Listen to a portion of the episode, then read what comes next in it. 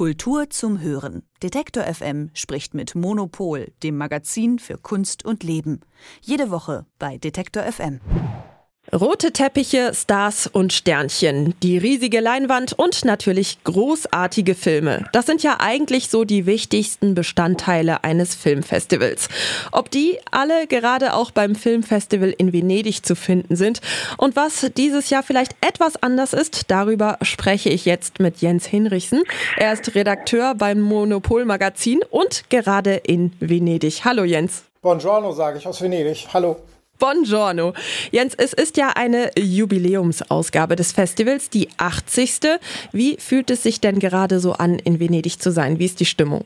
Eigentlich ist die Stimmung immer gut. Man ist ja total auf Adrenalin bei so einem Festival. Ähm, es ist die 80. Ausgabe, so lange bin ich natürlich noch nicht dabei. Ich habe jetzt, glaube ich, so zehn Ausgaben mitgemacht. Die 70. war irgendwie so ein bisschen, das, da kann ich mich noch ganz gut dran erinnern, die war äh, fast so ein bisschen festlicher, weil hier ist die, also der Glamour-Faktor ist so ein bisschen runtergefahren, weil ähm, sehr viele Hollywood-Schauspieler abgesagt haben, absagen mussten. Deswegen ist sogar der Eröffnungsfilm äh, auf, also es hat einen anderen Eröffnungsfilm gegeben, äh, weil der andere noch nicht fertig gedreht werden konnte und die Schauspieler sowieso auch nicht angereist sind. Ähm, die streiken ja seit Wochen, die Hollywood-Schauspieler. Und deswegen ist es zum Beispiel im Fall von The Killer ein sehr spannender Film über einen ja, ein Auftragskiller von äh, David Fincher. Äh, den kann eben der Michael Fassbender, der die Hauptfigur spielt, eben nicht bewerben. Er ist nicht ans Lied, äh, an den Lido gekommen. Äh, Emma Stone ist nicht zur Premiere von Poor Things, ein ganz toller Film, zu dem ich vielleicht gleich noch was sage, von Jorgos Lantimos angereist, sondern eben nur der Regisseur.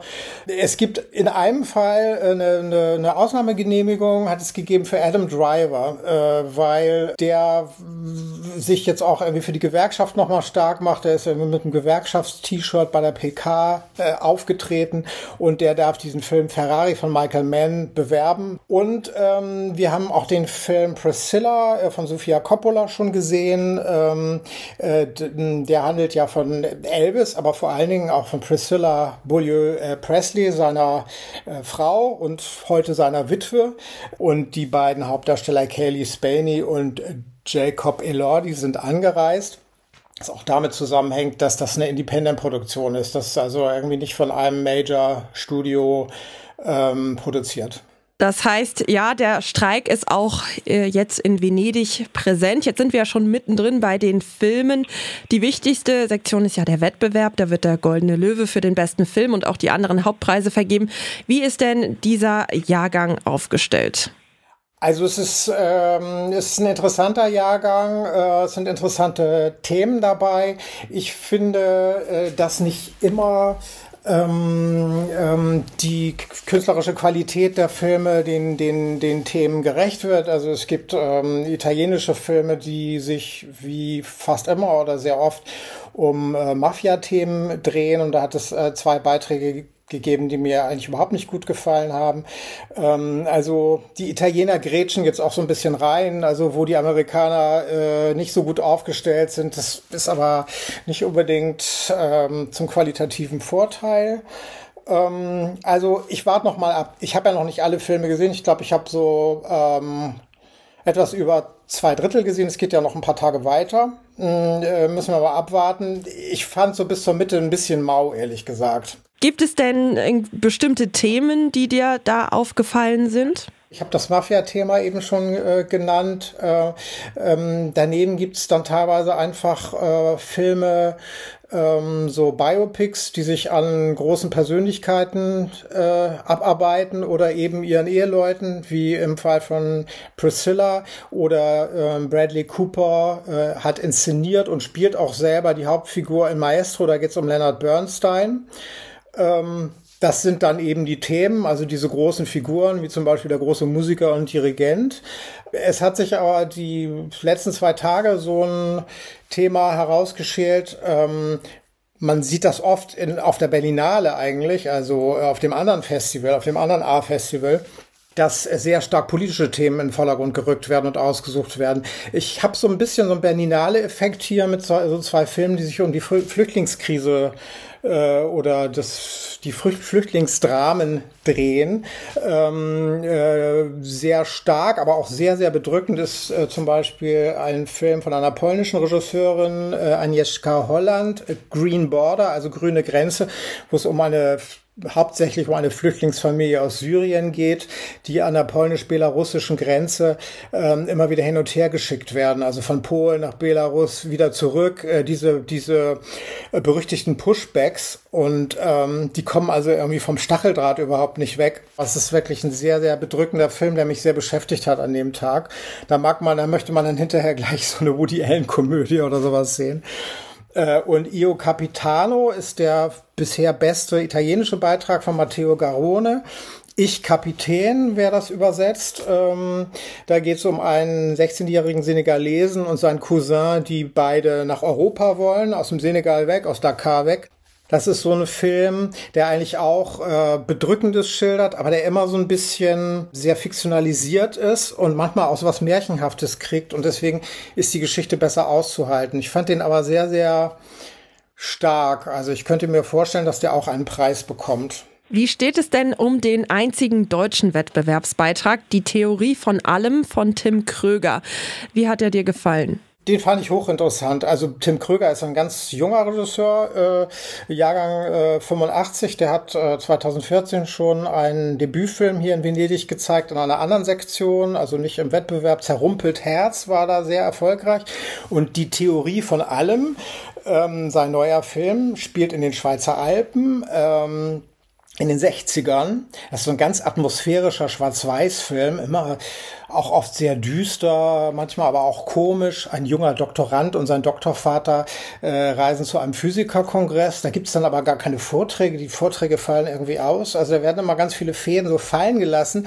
Ähm, dafür gibt's ganz viele mysteriöse Ereignisse. Äh, es gibt eine Jazzpianistin, in die sich dieser junge Doktorand, der die Hauptfigur ist, verliebt. Äh, es heißt aber, die existiert gar nicht. Also man weiß immer gar nicht, wer ist eigentlich wirklich da und äh, wen gibt's gar gar nicht. Am Schluss hat man sich also durch so eine tolle Spannungsdramaturgie des Films, der ist wirklich total fesselnd von Anfang bis Ende, so in so einem Labyrinth verfangen. Und wenn man aus dem Kino raus ist, fragt man sich ja, aber was, was war das jetzt eigentlich? Also was ist denn eigentlich irgendwie bis auf diese Fantastik und diese tolle Dramaturgie und Erzählweise? Der Tim Krüger ist wirklich ein Erzähltalent. Worum geht's jetzt eigentlich wirklich? Geht's um so eine, geht's um Verschwörungstheorien? Also wie, wie, was hat das mit unserer Zeit zu tun? Da bin ich mir noch nicht so ganz, ganz so sicher. Deswegen es fehlt dem Film so ein bisschen an Triftigkeit. Aber es ist wirklich ein Paradebeispiel für großartiges Erzählen.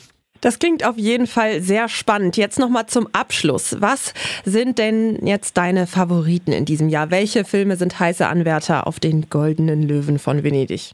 Also ganz subjektiv ähm, denke ich, dass Poor Things äh, irgendwo äh, vielleicht den Goldenen Löwen, aber sicherlich einen großen Preis gewinnen wird. Äh, Horgos Lantimos ist äh, Grieche, inter internationaler Regisseur, aber der hat so eine äh, Variation des Frankenstein-Motivs äh, gedreht mit Emma Stone als, ich sag mal in Anführungsstrichen, Monster, eine junge Frau, die eigentlich tot war und die ähm, wie Frankensteins Monster wieder also zum Leben erweckt wurde mit dem Hirn ihres eigenen Babys und die ist ja noch gar nicht ganz da. Die muss jetzt lernen, überhaupt äh, Mensch zu werden und diese Menschwerdung, das ist so großartig erzählt über so eine Reise die über Lissabon, Nordafrika äh, nach Paris führt, wird die so langsam erwachsen und äh, wird die so langsam so eine ganz emanzipierte äh, Frau. Also es geht so um weibliches Empowerment.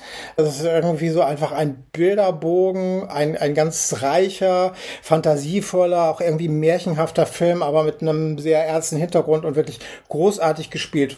Und Große Chancen äh, auf den Preis hat auch La Bête, die Bestie von äh, Bertrand Bonello, ein französischer Regisseur.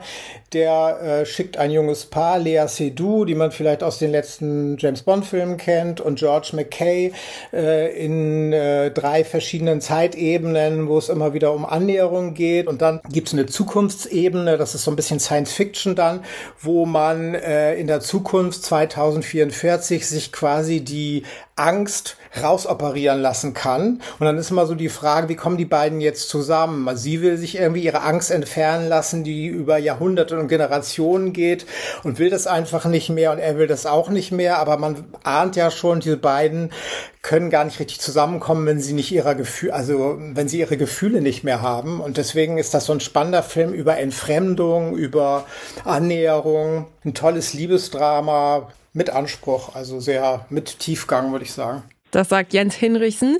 Mal sehen, ob du recht verhalten wirst. Vielen Dank für deine Eindrücke, Jens.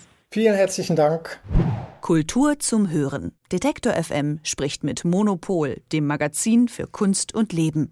Jede Woche bei Detektor FM.